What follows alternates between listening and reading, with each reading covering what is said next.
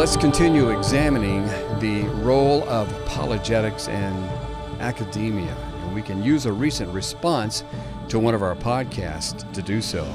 Paulogia had Derek Lambert of the Myth Vision podcast talk about your response to Dr. Richard Miller on how Christian apologists are disdained in the upper echelons of scholarship. Now, listeners can review that podcast that we did. It's called Responding to YouTube Critics, reasonablefaith.org. So let's start with a clip of them taking me to task for one of my comments.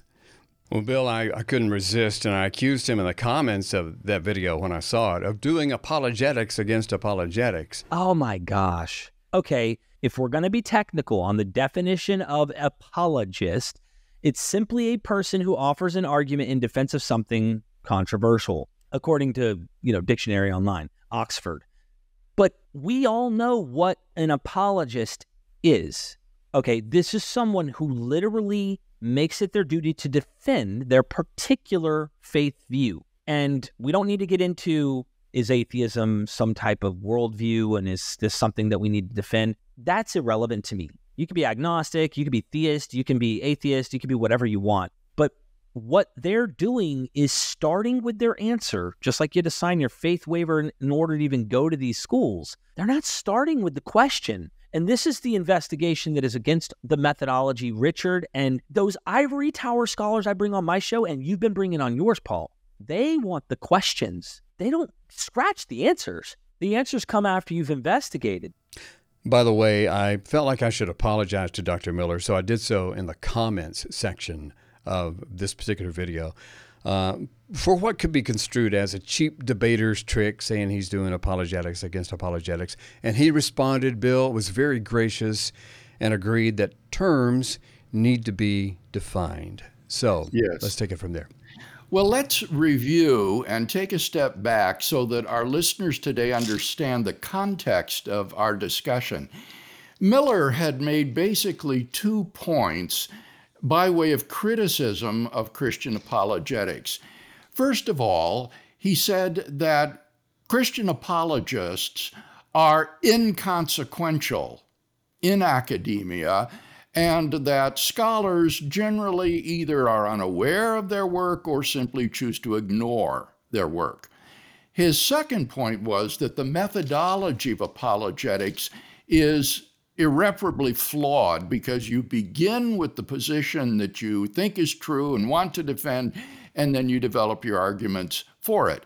And we responded to both of those charges. With respect to the first, I actually agreed with Miller that Christian apologists are generally not academics or scholars. Uh, most Christian apologists today are popularizers. Uh, they do not have earned doctorates. They do not publish in peer reviewed journals or with academic presses. They don't read papers at professional conferences. Rather, their role is to take material down out of the ivory tower and to make it accessible to the man in the street. And as such, they perform an indispensable cultural uh, function in making this material available to the average person.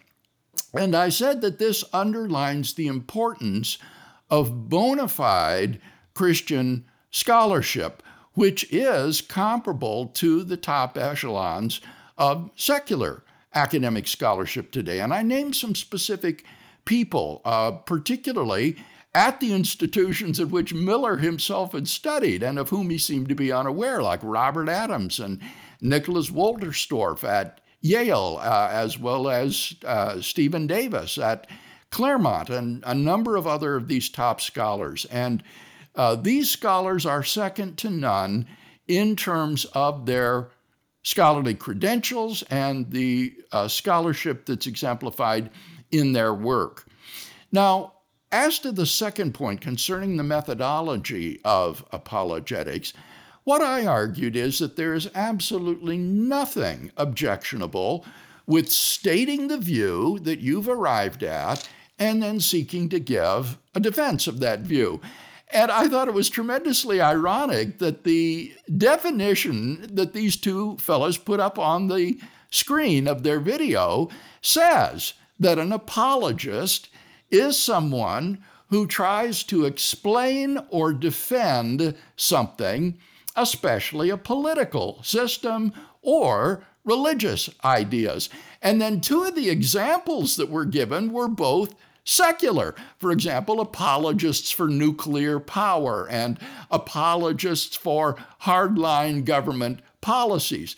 So it is not at all true that apologetics is necessarily defending a faith based position. Uh, after you've investigated and arrived at a position, you can then write a book uh, seeking to explain and defend those ideas. And I gave some examples of this. For uh, instance, uh, Jerry Coyne's book, Why Evolution is True. This is an apologetic for contemporary neo Darwinian evolutionary theory. Here's a couple of more examples I found on my shelf.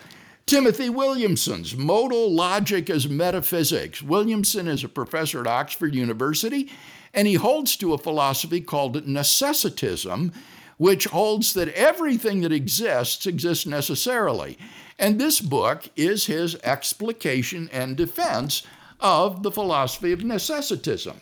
Or here's another one James Franklin's uh, book, An Aristotelian Realist Philosophy of Mathematics.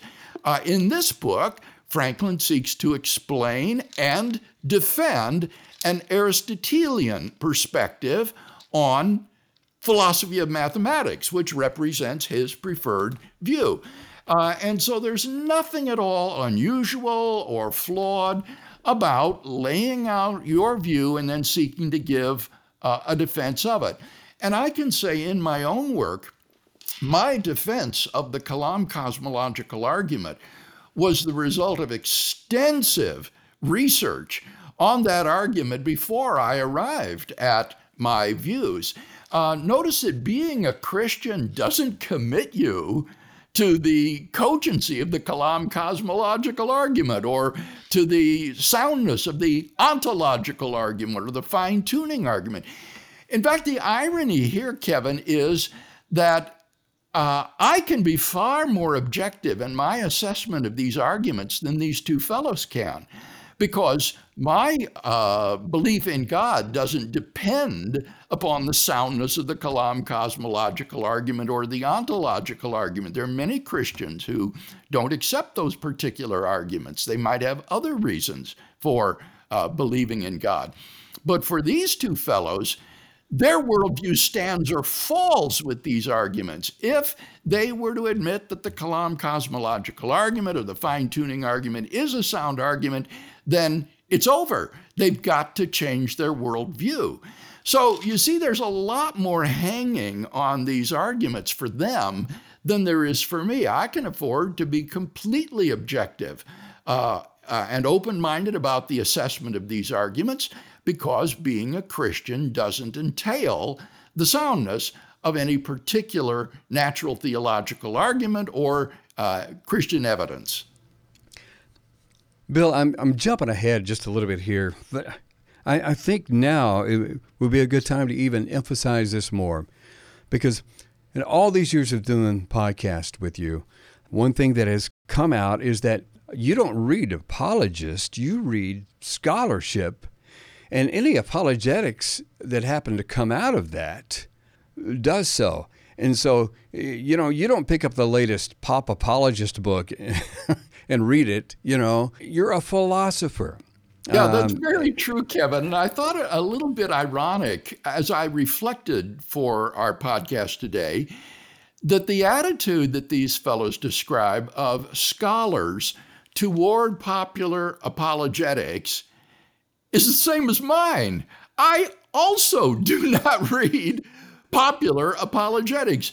Uh, the only popular level book in apologetics that I've read recently was Justin Brierley's book, The Surprising Rebirth of Belief in God, because I was interested in Justin's claim that there are signs of a return of faith now in the UK. And that's very exciting to me. And so I wanted to see what uh, evidence he marshaled for that. But generally speaking, my attitude is the same as that of the, the secular scholars that they mention. I, I don't pay a whole lot of attention to popular level apologetics. Yeah.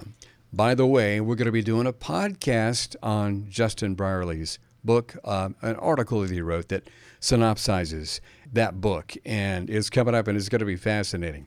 In this next clip, Derek Lambert refers to your Christian testimony. Bill, let's check this out. When Bill Craig was a young boy and he found out that God came down and sent his son, if this has one in a million chance of being true, hallelujah, it's worth believing in.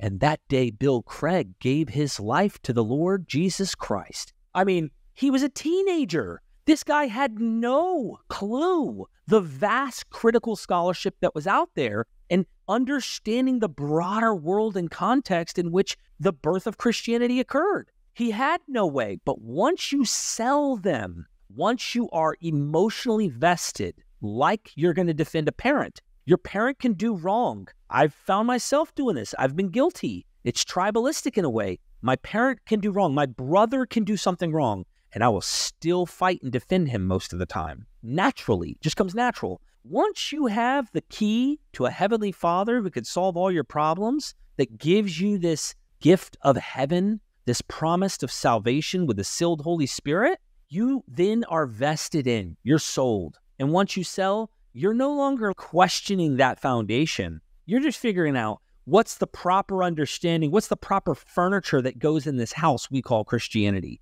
How do I organize that furniture? Are the Arminians correct? Are the Orthodox Christians correct? I have Christian scholars who cannot stand apologetics. They despise Christian apologetics and they love their faith and they do historical critical research on New Testament, on early Christianity, on early church fathers, on Old Testament, you name it kind of a mocking tone to start off there, uh, mm. Bill. But I, I, might point out that Derek was a teenager when he first prayed to receive Christ. He's an ex Christian, he says.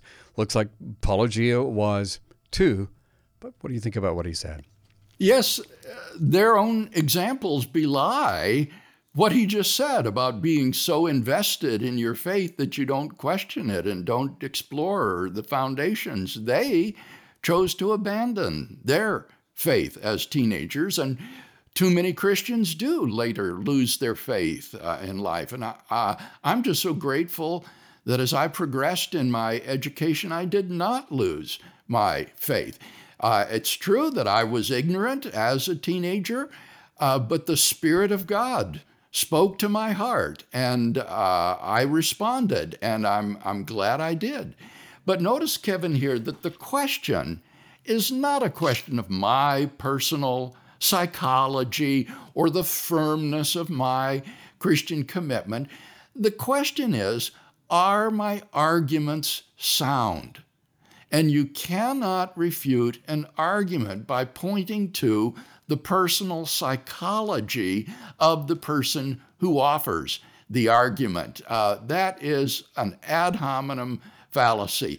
Uh, and as I explained in our last clip, I can actually be more objective about these arguments than these fellows can because if they admit the arguments are sound, they've got to change their whole worldview. Whereas if I uh, come to the conclusion the arguments are not sound, uh, that doesn't mean that therefore my worldview is false. In fact, I've changed my mind with regard to some of the arguments. I did not think at first that the ontological argument was sound. But it was only after reading Alvin Plantinga's book, The Nature of Necessity, that I became persuaded that this is, in fact, a sound argument. Similarly, I rejected the Leibnizian uh, cosmological argument from contingency. I thought it was based upon a premise that was a, an extreme version of the principle of sufficient reason that was self defeating. And it wasn't until I read a version of the argument by Stephen T. Davis based on a much more modest principle, then I thought to myself, oh, well, wait a minute, this argument has got more going for it than I suspected. Uh, and so I can be objective about these arguments, can they? Now, I think it's wonderful that at the end he does recognize the credibility and the worth of much Christian scholarship. That's my point that I was making originally, that there are people who are doing first rate Christian scholarship uh, in various areas. So, what is the problem supposed to be? Uh, I offer the same arguments that they do. So, why are the arguments good arguments in their hands, but they're not good arguments in mine? I wonder what these two fellows would have me do. And I, mean this question sincerely. I, I want to ask them give me some advice. What am I supposed to do? Um, seems to me I've got three alternatives. First would be I should abandon my Christian faith. But that seems unreasonable because I believe that Christianity is true. So why would I abandon something that I believe to be the truth? Uh, well, perhaps instead I should not publish my opinions anymore. Uh, just refrain from writing on, on these things. But again, that seems an extreme option because then that would just leave the field open for secularists and atheists to criticize the Christian faith, and I would never respond to such objections. I would never offer any defense for the existence of God or for the historicity of the New Testament. Uh, so, why should I be silent and allow these objections and questions to go unanswered? So, the third option would be perhaps I should just try to be as objective as I can in assessing the arguments and the evidence. Well, that's exactly what I'm already doing. I'm trying to do good scholarship in which I offer arguments that, when assessed objectively, I think are logically valid and based on true premises. I had to laugh when I saw that picture of you in the video as a teen, Bill. I guess that's an AI generated picture of you, what you would look like as a teenager. and I've seen at least one picture of you as a teen, and you didn't look anything like that. Oh, but well. it, it was a good uh, it was a good effort. Let's check out this next clip talking about a big fish in a little pond. You know, William Lane Craig, you need to keep that pond having plenty of water because there's an ocean, not a pond, of solid scholarship that's out there that is bringing great information. I do not think that they're all correct on so many points. I mean, I could probably find something I personally disagree with with almost any academic that I've ever interviewed. But that big ocean, it's not only enormous, but it's going to swallow up that little pond if you don't keep your little bubble there. But I can tell you this those big fish in that little pond will never influence the ocean's fish. They will never make the impact. The larger academic world is not even aware of these fish and they don't care. Bill, are you neglecting the big fish scholarship well, this, in your work? This clip Kevin doesn't even respond to the remarks that I made.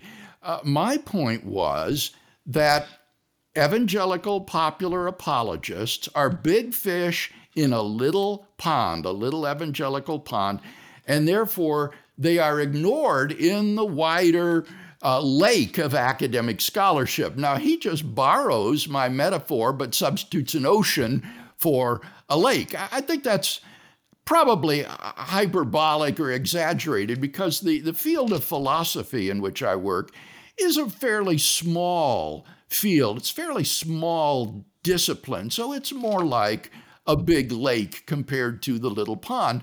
But uh, I made exactly the point that he was making that uh, many uh, evangelicals are just big fish in a little pond and they don't interact with the wider world of scholarship. And so we need to make every effort to participate in that wider world. We need to attend and read papers at professional conferences like the American Philosophical Association or the American Academy of Religion and Society of Biblical Literature. We need to publish in the top rate peer reviewed journals and with the best academic presses like Oxford University Press, Cambridge University Press, and so forth. Uh, and that's the wider world in which I'm seeking to participate, and I gave many examples of fine Christian scholars who do the same thing as well. Okay, let's stop right there for today. Part two next time. And by the way, if you have not downloaded the Reasonable Faith app, be sure you do that. Go to reasonablefaith.org. You can download it, have instant access to all the resources from Reasonable Faith right there on your device. While you're at reasonablefaith.org, please consider giving a financial gift to the work of Reasonable Faith to help us continue to produce great content like this that reaches the world. Thanks so much. We'll see you next time on Reasonable Faith with Dr. William Lane Craig.